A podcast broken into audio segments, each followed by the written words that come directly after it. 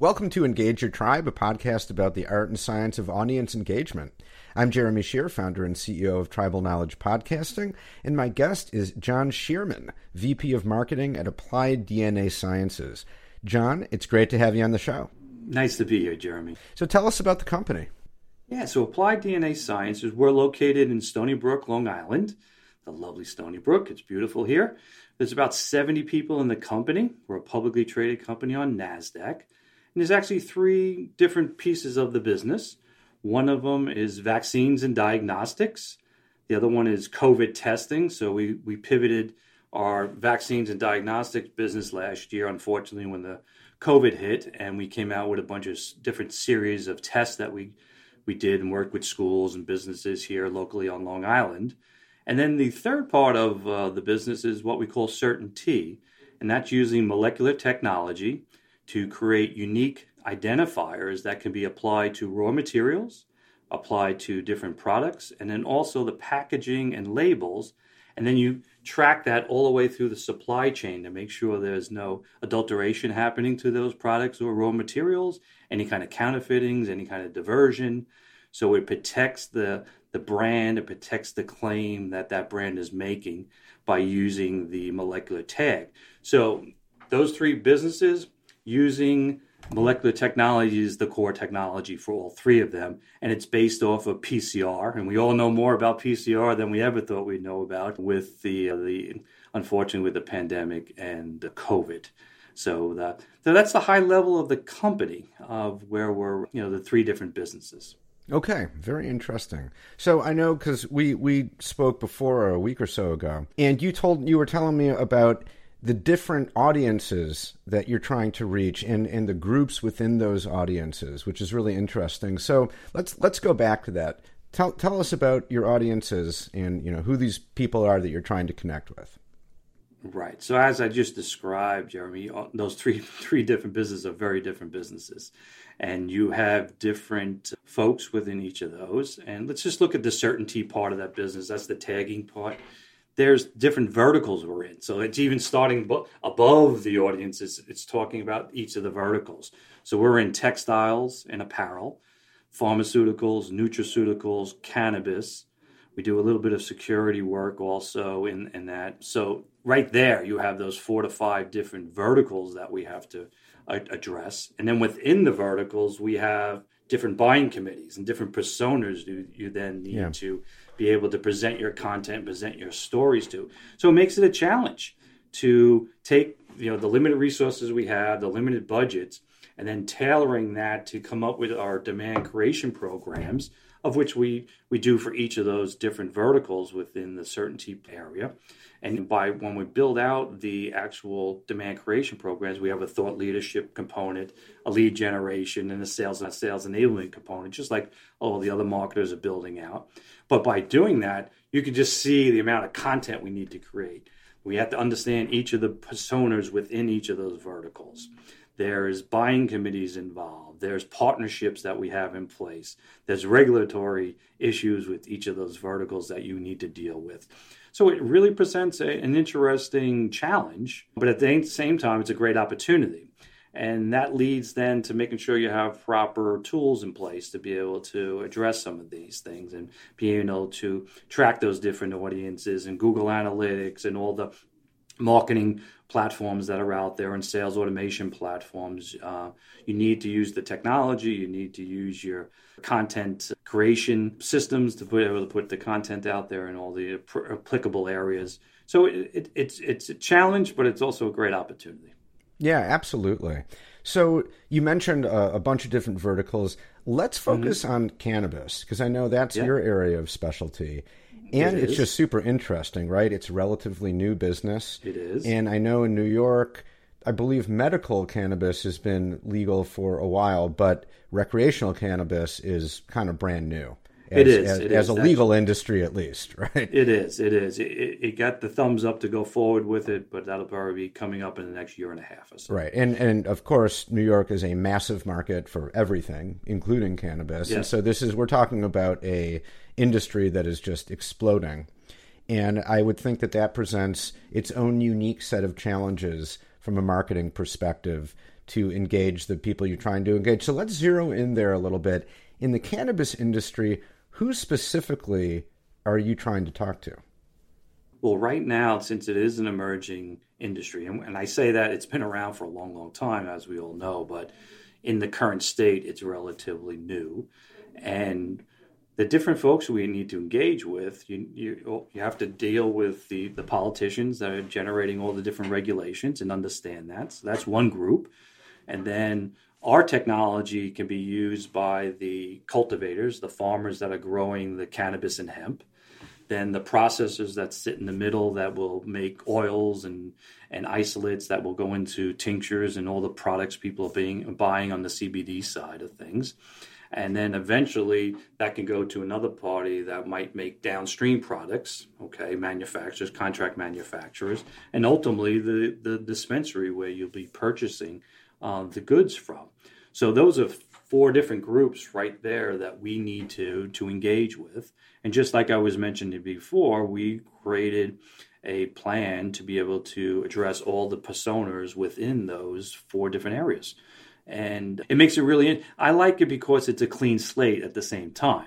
So when you're talking about textiles, you're dealing with a very mature marketplace, set processes, right, set cost and pricing. You're coming into the cannabis industry. It's brand new. Things are being innovative. Pricing's being set right now, and it's changing dramatically, ups and downs. Different products are constantly coming into the marketplace.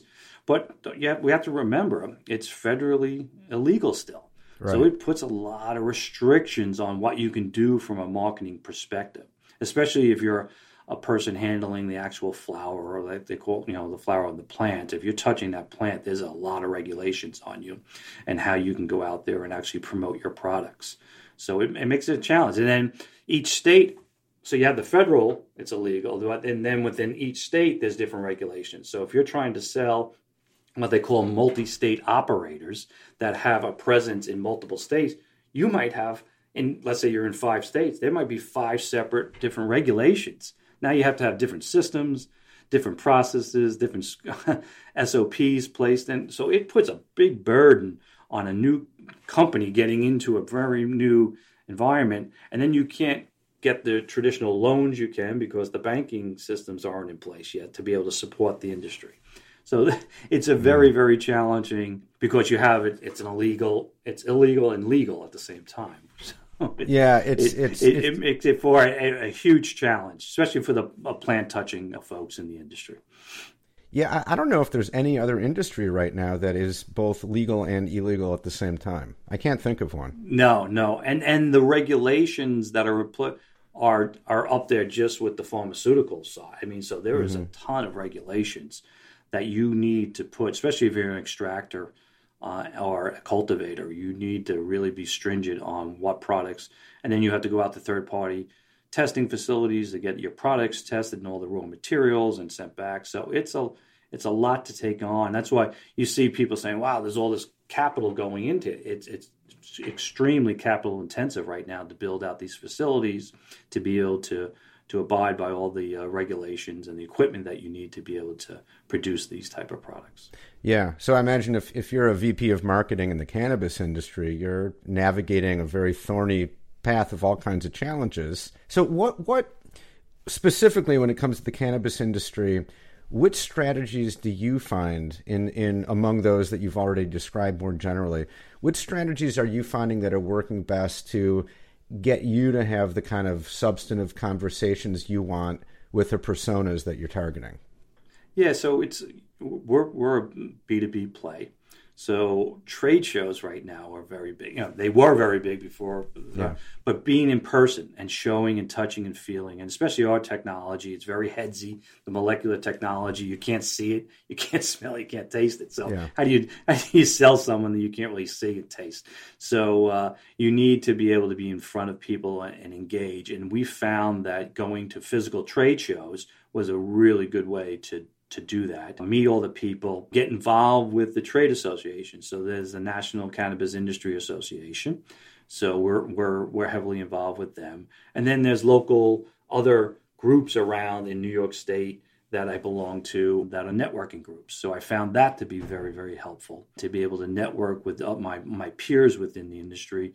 And then that starts branching you into all these other contacts that you would make. And then also from the regulatory standpoint and working with the different regulatory and compliance bodies, in specifically in New York, you know, we had to hire a lobbyist firm to be able to help us navigate that as well. So there's a lot of pieces that are moving around. And then, of course, you have your whole digital programs and all the other ones. And I deal with the trade publications for the cannabis industry.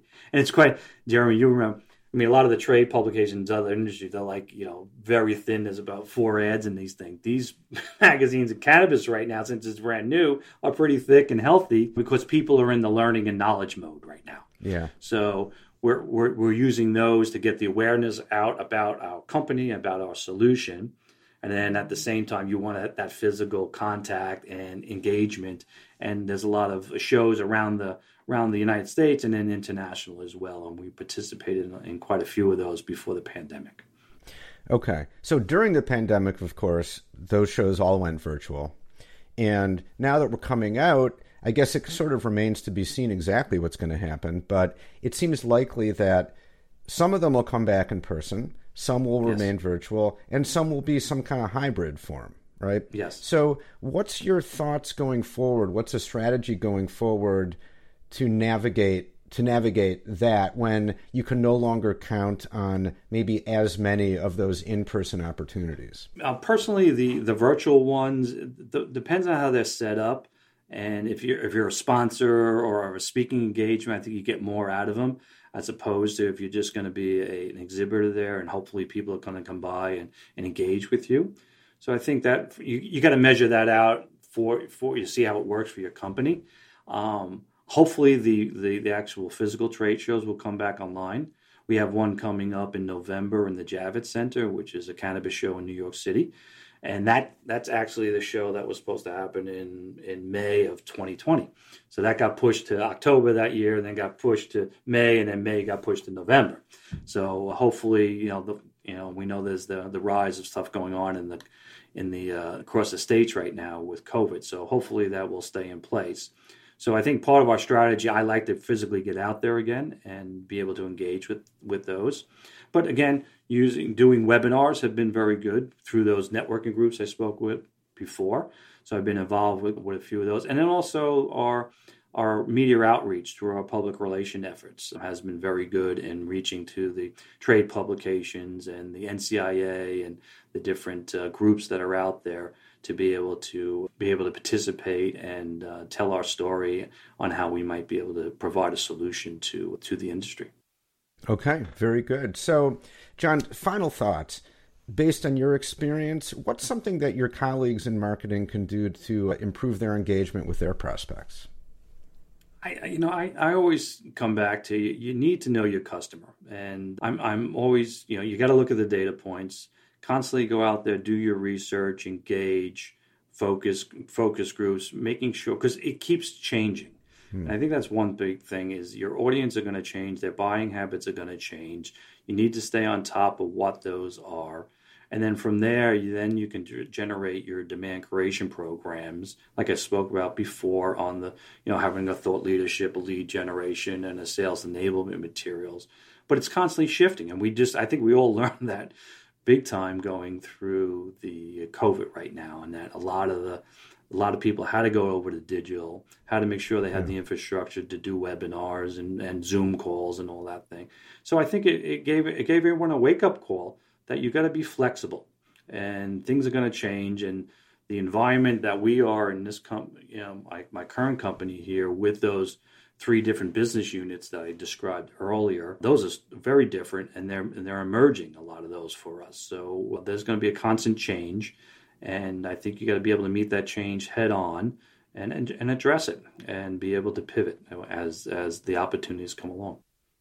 Great advice. I love it. Well, John, thank you so much for a really great conversation. Thank you, Jeremy. I appreciate you allowing me to be on. That's it for this episode of Engage Your Tribe. You can subscribe anywhere you get podcasts on any podcast app.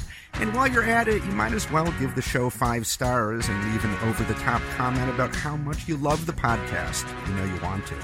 If you're a marketer or an internal communicator and you're interested in podcasting, we've got tons of free resources on the website at TribKnowledge.com. That's TRIB knowledge.com. Thanks for listening and staying engaged.